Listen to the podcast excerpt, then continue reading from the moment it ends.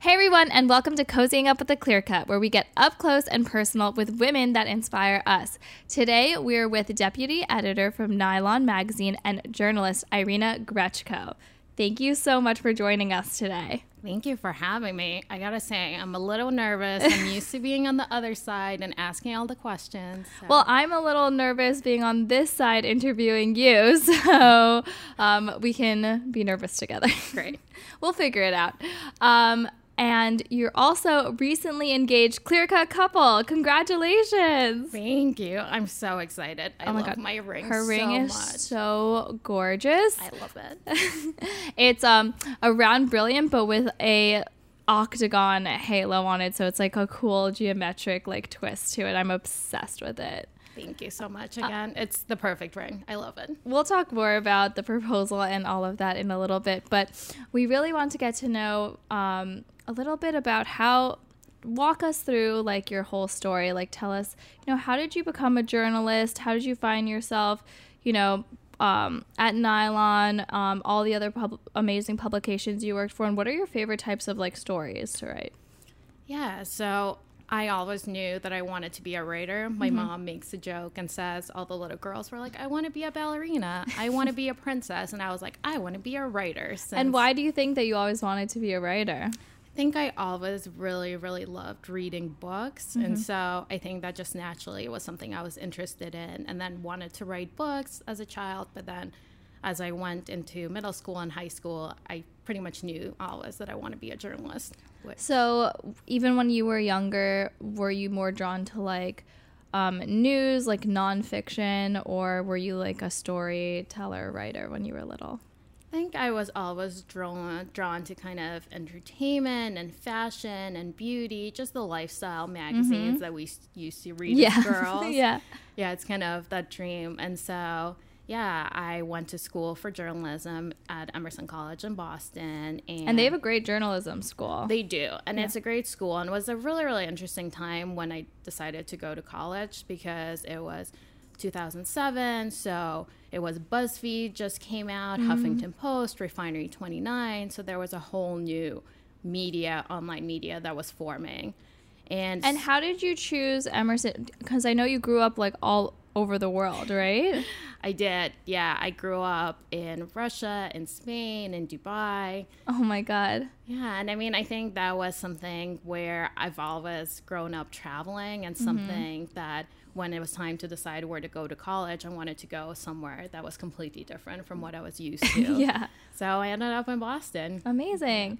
Um, and while you were there, did you kind of, with all these like new types of, you know, digital media outlets coming out, like how did you kind of navigate and find, um, you know, what you wanted to do in the space? So it was interesting when, even though all these publications had just come out when I was in college, it was still when you were talking about journalism, especially lifestyle journalism that I do, it was always print magazines. Yeah. So I started interning at local magazines and did that. And then after I graduated, came to New York. And after I graduated, I thought I want to be a fashion journalist. Mm-hmm. And so, in a like a print magazine. Yeah, in a mm-hmm. print magazine. And I ended up in the fashion closet of a magazine quickly realized that there was no writing to be done there yeah. and then a lot of the things are kind of doing fashion samples i was in the fashion closet as an intern um, at teen vogue and it was basically like trafficking samples and like getting coffee and things like that and i actually when i was younger always wanted to be like an editor at like a fashion magazine too and like after that experience realized that's not really like what was going on. yeah, I mean, yeah. pretty much the same. I think yeah. it's we all watched Sex in the City exactly. when we were growing up, and we're like, oh, it's so fabulous to be yeah. a fashion or editor. It was like the hills and the city or whatever at that time, and I was like, I'm gonna work at Teen Vogue, and like, and it was that was like the ultimate dream. I remember. yeah, and then like you said, you end up bringing coffee and sorting samples, and then and people are like hysterically crying over like a missing shirt, and you're like, I'm not curing cancer here. Like, I'm clearly not passionate about whatever this is. Yeah. Yeah. So quickly realized that I probably wanted to do, not probably, that I definitely wanted to write more yeah. than credits and landed my first real job at People Style Watch, Cool. which was a print magazine. It no longer exists. Really?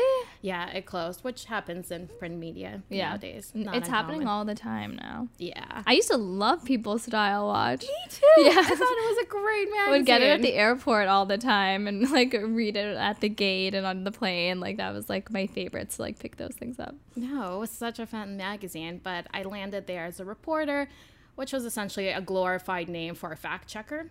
Mm-hmm. But it was at the time, I don't think I realized what a great foundation that is for a journalist, Mm-hmm. especially nowadays where we are in online publishing and everything goes up so fast. Yeah. There are no really fact checkers or Yeah. researchers. So it was a great foundation for everything that I would go on to do in journalism and just learning how to fact check everything, making sure that a story is 100% accurate, doing the research. Do people fact check now before they throw things up online or not really?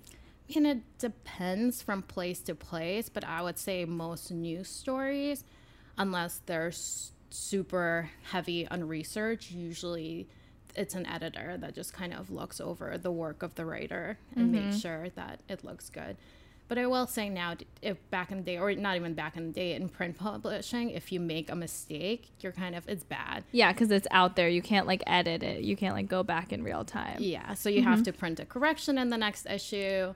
And yeah, online, if there's a mistake, usually you can fix it and you mm-hmm. just write an editor's note that whatever mistake was being made. And Yeah. yeah, but I will say that was very helpful having that Yeah. kind of background. And I tell everyone who students who approach me and ask me what's the best tip I can give them, I always say, try to go to a research department to do fact checking or copy editing. Just Which doesn't sound fun. No. Yeah, or glamorous, but I know it's it's definitely like something that you need to know if you're like gonna progress in your career, right? Yeah, and I mean, yeah, like I said, it was not the most fun job, but it will it provided me the foundation that I needed. That's how like when people come to me and like ask me, "Oh, how can I do what you do?" I always say, "Well, you first have to start, you know, working in like either a retail store or like somewhere in the industry and like learn those basic skills before you can like become a private jeweler." But no one wants to hear that. Everyone wants to just like skyrocket and like go directly to doing the fun stuff.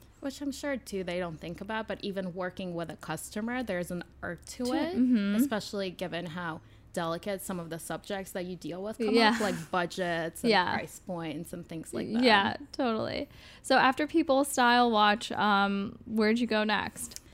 So I had a few swerves and curves, but next I was in DC for a year and a half, and I started working there for a local magazine called, called The Washingtonian.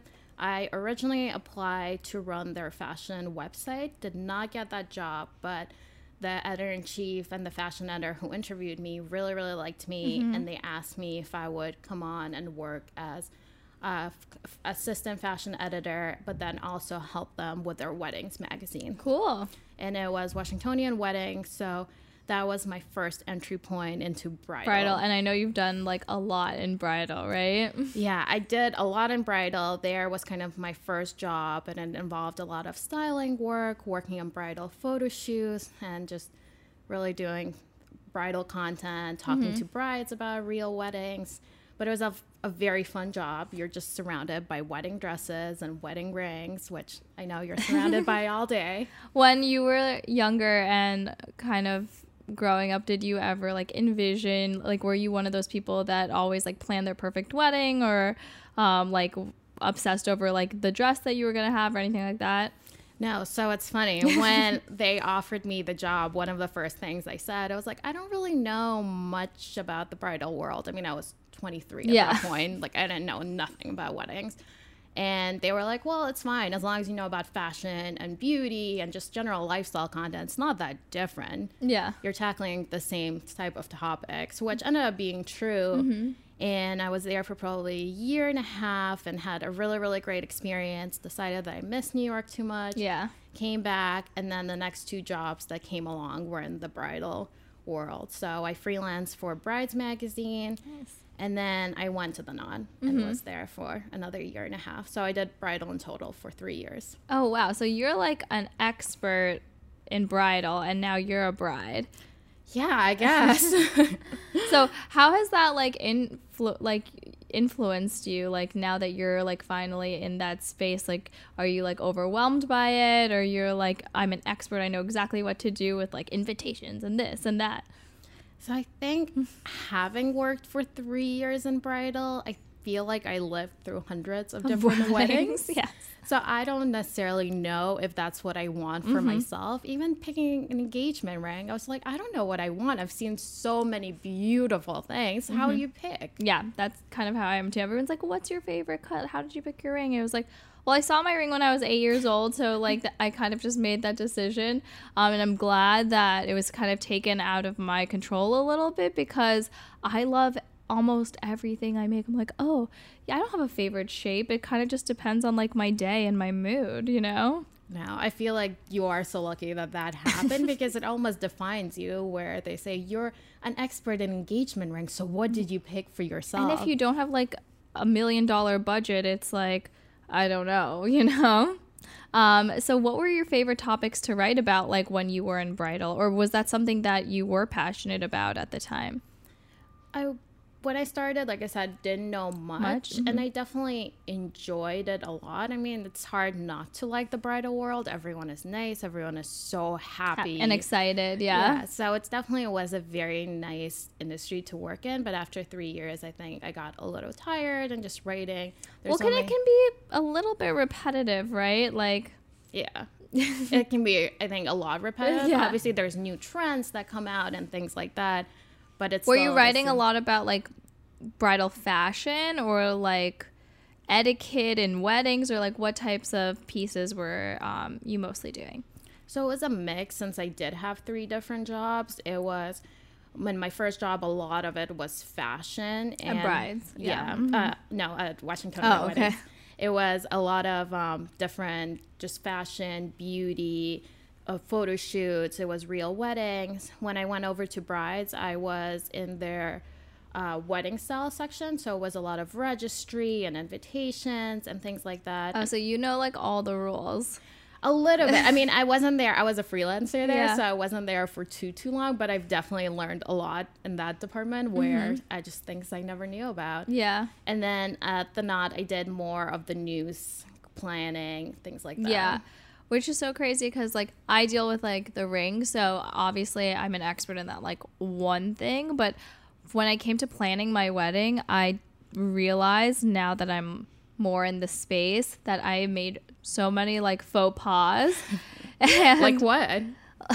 So we, I didn't send like real invitations. I sent a paperless post email, which I guess like if you're like I mean, I was just watching like I don't know some reality show and like it was like Southern Charm or something like that, and I was like, oh my god, like I made like the cardinal sin of like not sending like the perfect like wedding invitations and this and that, and like I did a lot of my own like favors and it's like oh like you didn't have like the proper like paperware to like set the tone for like your special day. I was like i don't know like looked good like. It's so funny because there are so many rules, rules but at the end of the day did it ruin anything in your wedding? No and i think like kind of um sometimes following all those rules can be just like so draining and like overwhelming, especially planning a wedding is just so stressful with everyone involved telling you like what you can and cannot do that sometimes it's fun to be like a little rebellious and be like, whatever. Like, we only told people we were getting married like six months before the wedding, which I guess is a huge faux pas too Uh-huh. yes, if a destination wedding rules. Yes. Extra layers. Yeah. yes, there's so many extra layers. And we were like, yeah, like whatever, like just show up, it'll be fine. And we just had like a website and I don't know, think no like formal like ness around it, which I, that's what I wanted. But I guess when reading Brides and the Knot and all of that, I was like, oh my God, this is not the per- correct way of doing things. Okay, you save paper on yeah, the wedding invitations. Exactly. I was like, this is eco friendly, right? Yeah. And I was like, I don't check my mail. I know. I never, I don't even have the key to our mailbox. it's bad. Like Kevin is responsible for bringing all Some, our mail. No, I get like anxiety because sometimes I won't check the mailbox for like a month and I'm like, I don't even want to open it and like know it's in there at this point. Yeah. Uh. Um, Awesome. So after your like stint in writing about bridal, um, now your current did you go straight to nylon after that? Yeah, so I think after three years, I got to a point where I was like, I don't really want to write about bridal anymore. Forever, yeah. And so then I got my job at Nylon, and I've been there for the past four years and kind of covering a whole range of topics from fashion to beauty, entertainment, kind of everything, which was very nice to have to go from a niche kind of subject to now. And now, like, you can write about. I mean, you wrote a, an, an amazing article on the clear cut. Oh my god, it was so good. We're, we have to link to it because it was it was like one of the best articles ever, ever, ever written about us. But so now you can kind of just pick up anything that you want to write about. Essentially, as long as it's kind of on brand and feels right, and mm-hmm. there's something interesting and unique about it, yeah, I can I kind of write about whatever I want. But also, I edit so a lot of the articles that go up, I am the one who's editing them or mm-hmm. commissioning mm-hmm. them if it's with a freelance writer. Yeah, so but it's fun. It's a fun job. Yeah, definitely. And I know that there's do you do mostly digital or print as well? So we do it's all digital. Oh, okay. Our print magazine closed down as well. We um, were in Japan like last week and I saw a print nylon Japan. Yeah, it's pretty cool. They do yeah. have franchises, yeah. and so that's one. And I was them. like, "Whoa! I didn't know this was like a thing." no, it is interesting seeing those other magazines, and I love whenever I get a chance like, to get in a copy. I always look through them and see. Yeah. what they're doing. So now that you have like, you're not kind of pigeonholed into a specific niche. Like, what are the types of stories that you know most interest you, or that you are like most excited to write about? So I will say I definitely went back to my fashion roots mm-hmm. and I write a lot about fashion and I think that's something I'm very very interested in whether it's profiles on different companies and brands or whether it's just kind of pieces asking what the future of fashion is. But I also love writing about beauty and wellness and just mm-hmm. lifestyle lifestyle talk. in general. Yeah. Cool. But it's been interesting because I was for a very long time in print magazines and mm-hmm. did components of it that were online and then four years ago i decided that i wanted to make switch to be online. So yeah i would love to get your insight too in that switch with like all of these big magazines kind of closing down their print. Even like teen vogue is only online now. Like a lot of magazines have switched to completely digital because no one's buying print anymore right? So uh, do you have any insight on that? Like what are your like thoughts for like the future of you know, media? I mean, I think no one could really answer what the future is. and it's definitely people, most of them are getting their news online, they're getting their content online, but I'm not in the camp that thinks print is going to die entirely. Mm-hmm. I think people will always want to pick up a copy of Vogue and read a profile in there. So I think it's just a matter of figuring out how one supports the other or especially for magazines that have print component to them, they should also be thinking about online and how that supports the packages that they do and stories that they run. Yeah, because um, some publications like have their print, but then they have like way more articles that you can find just online, right? Yeah, and it m- makes sense because print, there's only so many words you can fit on a page, mm-hmm. as opposed to online that you can really kind of create a beautiful, robust article that talks about all the different aspects that just simply don't fit on paper. Yeah, and then you have a little bit more freedom, right, in terms of being able to write about more things than I'm not sure, but in print you probably have to get approval to like take up the real estate on um, how many pages there are, right? Definitely. And in print, especially, you typically work. I would, I mean, it ranges from magazine to magazine, but places that I have worked, usually it's three months ahead of the publishing date.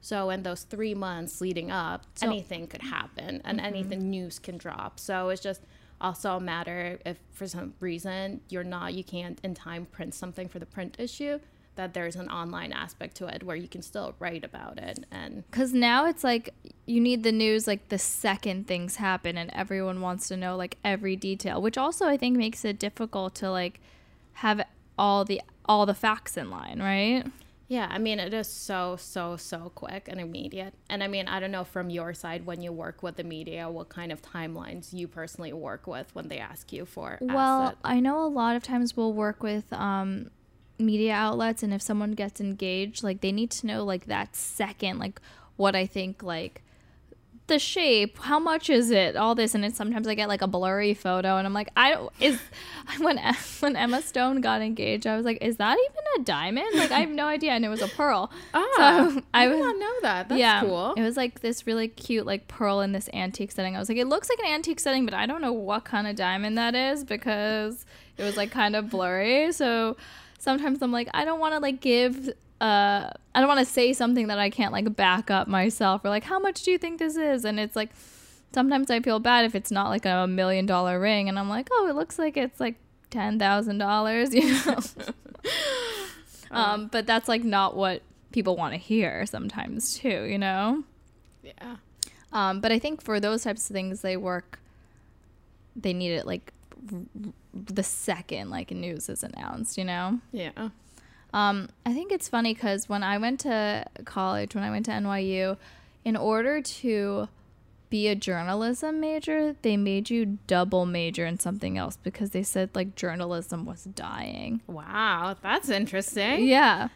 I mean, I can't say that it's not true. It has got there's less jobs out there. The mastheads are shrinking. It's definitely a very competitive industry and it's hard to get into. And it was even hard when I was starting out.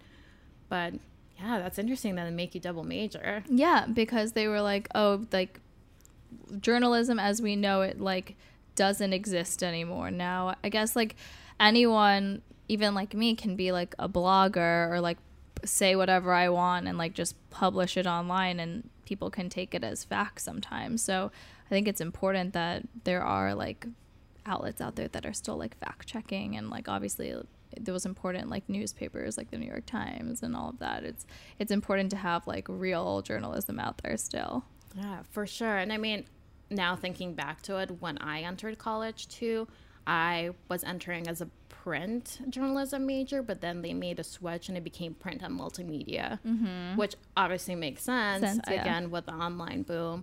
But yeah, um, Awesome. So, in every episode, we ask all of our guests, like, what is your spark? So, that means, like, what is that thing inside you that, like, motivates you to, like, continue to do your job every single day and, like, kind of, like, drives your passion? I will say definitely telling people stories. I mm-hmm. think that's my favorite part of my job and think that makes me love my job. I meet so many new people all the time that have either incredible businesses or incredible stories. Oh, that's how we met. That is Yeah. how we met. yeah. I mean, it was. It was so interesting too in your case where I remember someone told me about the clear cut and they're like, I think it's a really interesting company. I think you should check it out. And I was like, okay. And I added you on Instagram and I was like, I'll just see kind of what they do and just watch out for them. And then I started watching all your videos, whether it was the questions, the Q and A, Yeah. and I was like, wow, this is, I'm like, I'm not even the customer, but I want to see this content because it Mm-hmm. just teaches me something new and it's interesting to watch.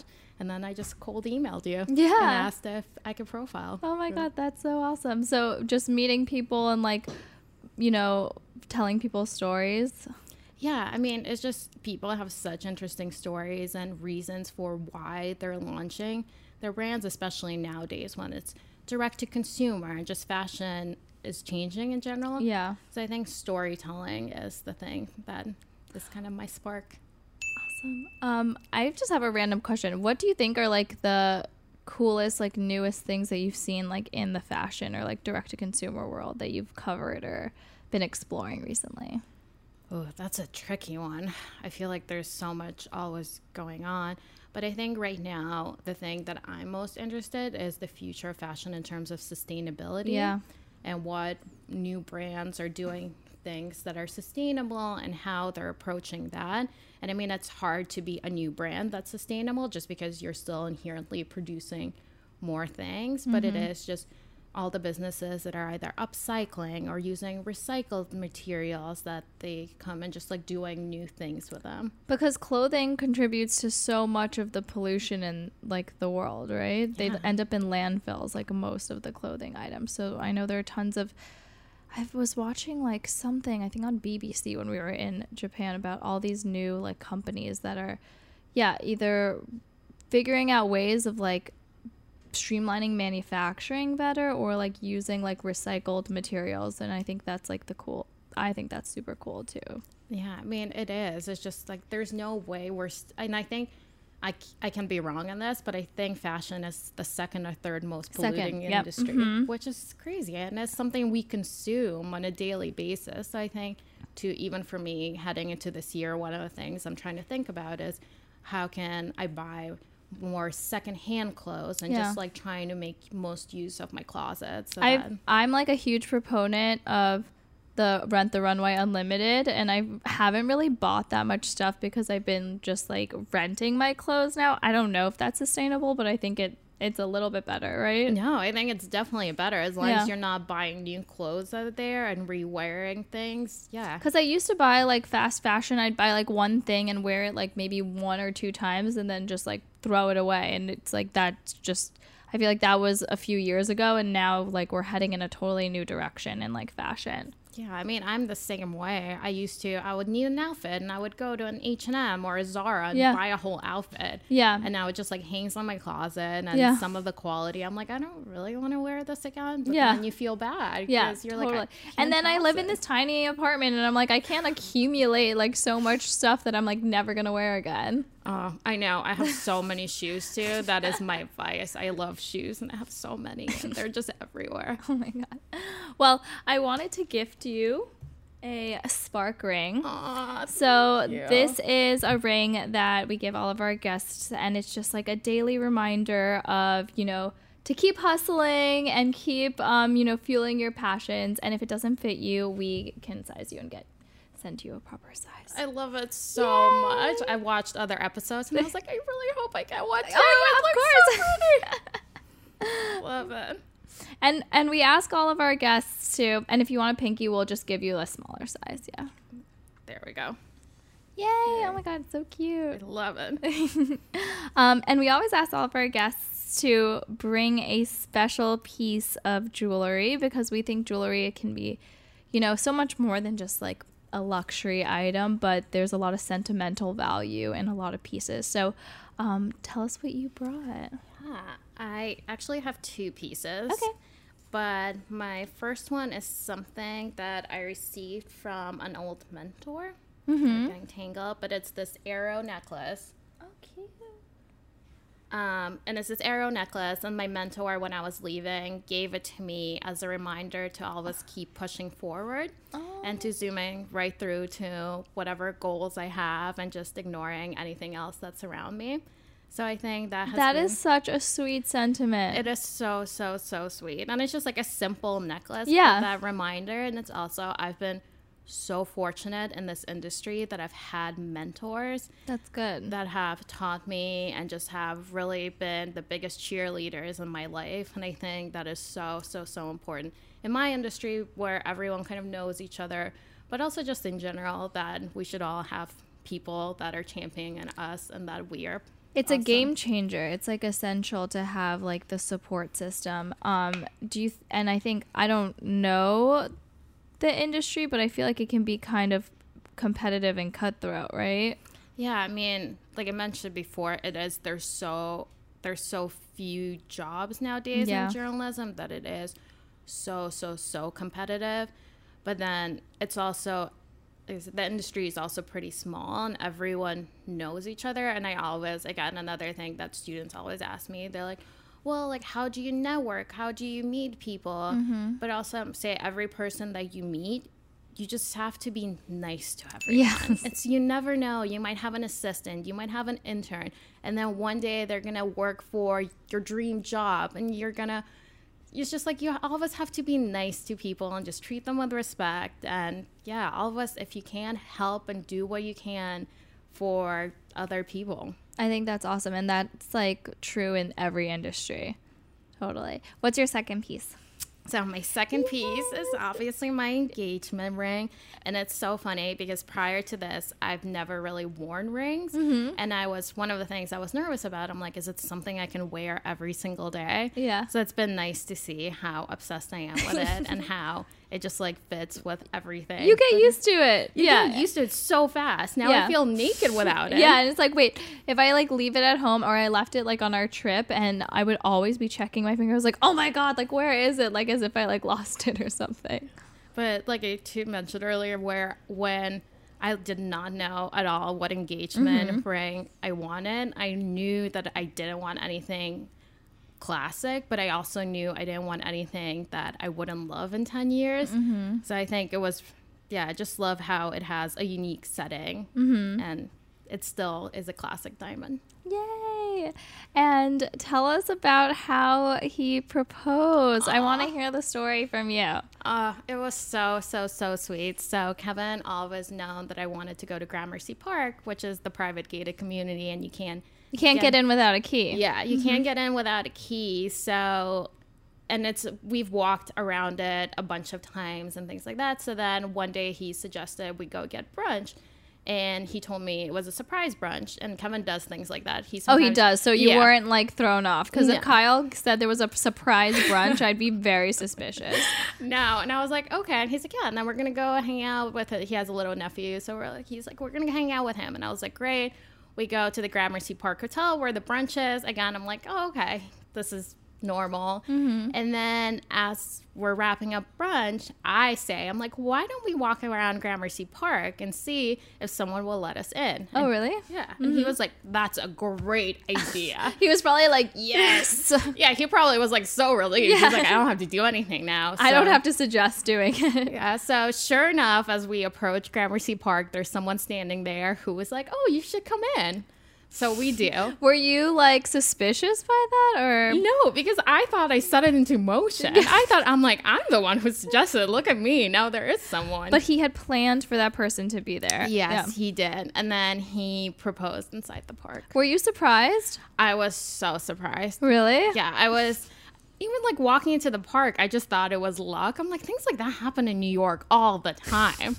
and so, no, I was so surprised. I fell down to both of my knees too when he went down on one. Yeah. It Oh my was- God, It was so, so, so sweet. That's so sweet. And then did you hang out with his cousin after? Or? Uh, no, his uh, nephew, no. But that was the first question I asked. I'm like, oh, so do we now go hang out with your nephew? And he's like, no, this was all a ruse. now we celebrate. Yeah. And we stayed at the hotel, which Oh my god, that's awesome. yeah. Oh, a little like staycation. That is so cute. I love that story. Oh, it was, yeah, it was a very, very special day. Oh my god.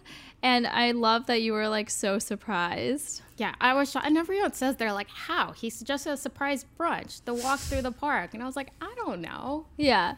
And sometimes you're just like kind of not thinking about it all the time. So it's just like going with the flow.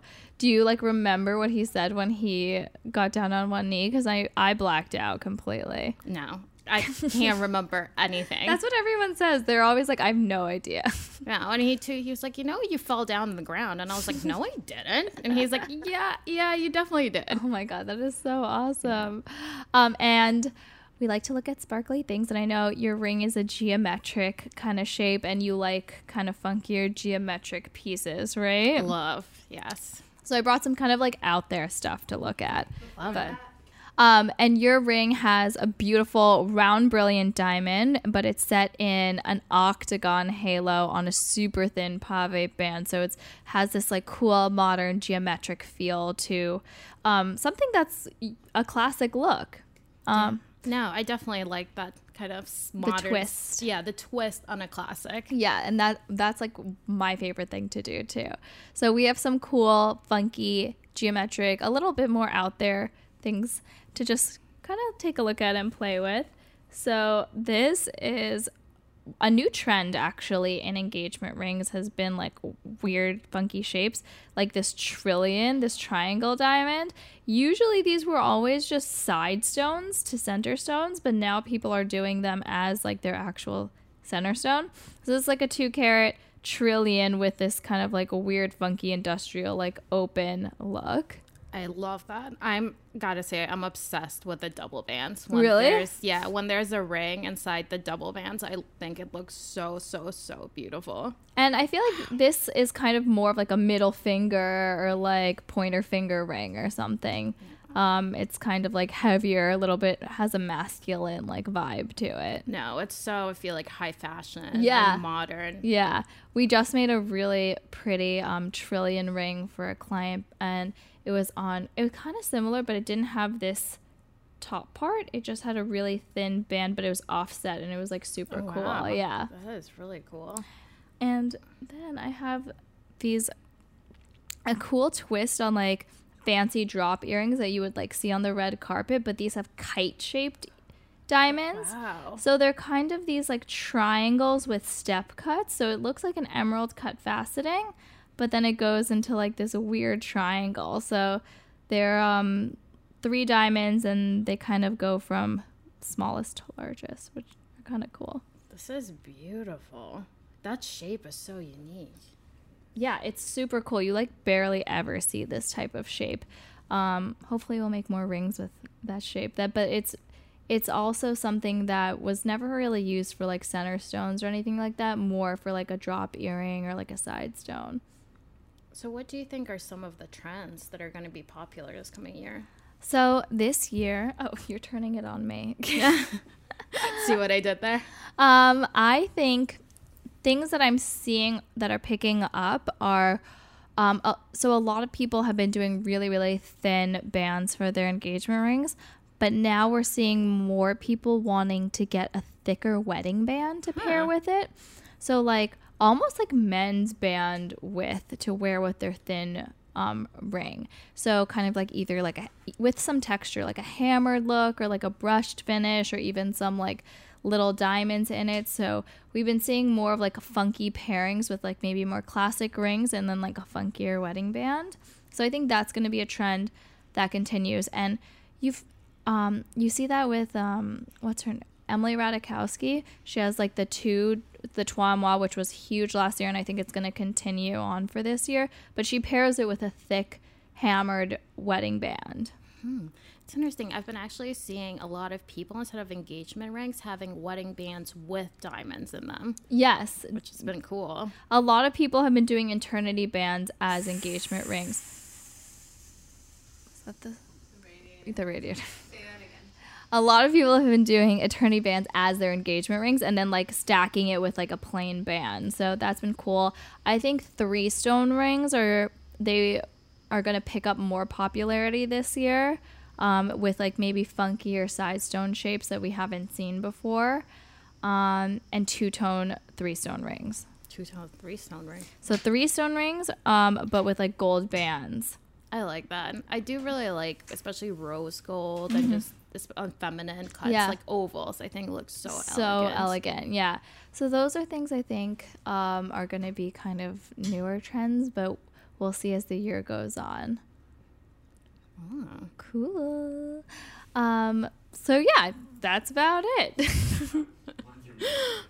um, well, I'm so excited that you were able to come by today. This was so much fun, and I tell everyone where people can follow you, read your articles, all that good stuff. Yeah, you can follow me on my Instagram. Irina Grechko is my handle, but also follow Nylon for all the articles that I write. Amazing. Well, thank you so much for coming by. Thank you for having me. This Yeah. was so fun. Yay! And if you guys want to see all the beautiful jewelry we were looking at, head to our YouTube at The Clear Cut and, of course, follow us at The Clear Cut. Thanks, guys. See you next time.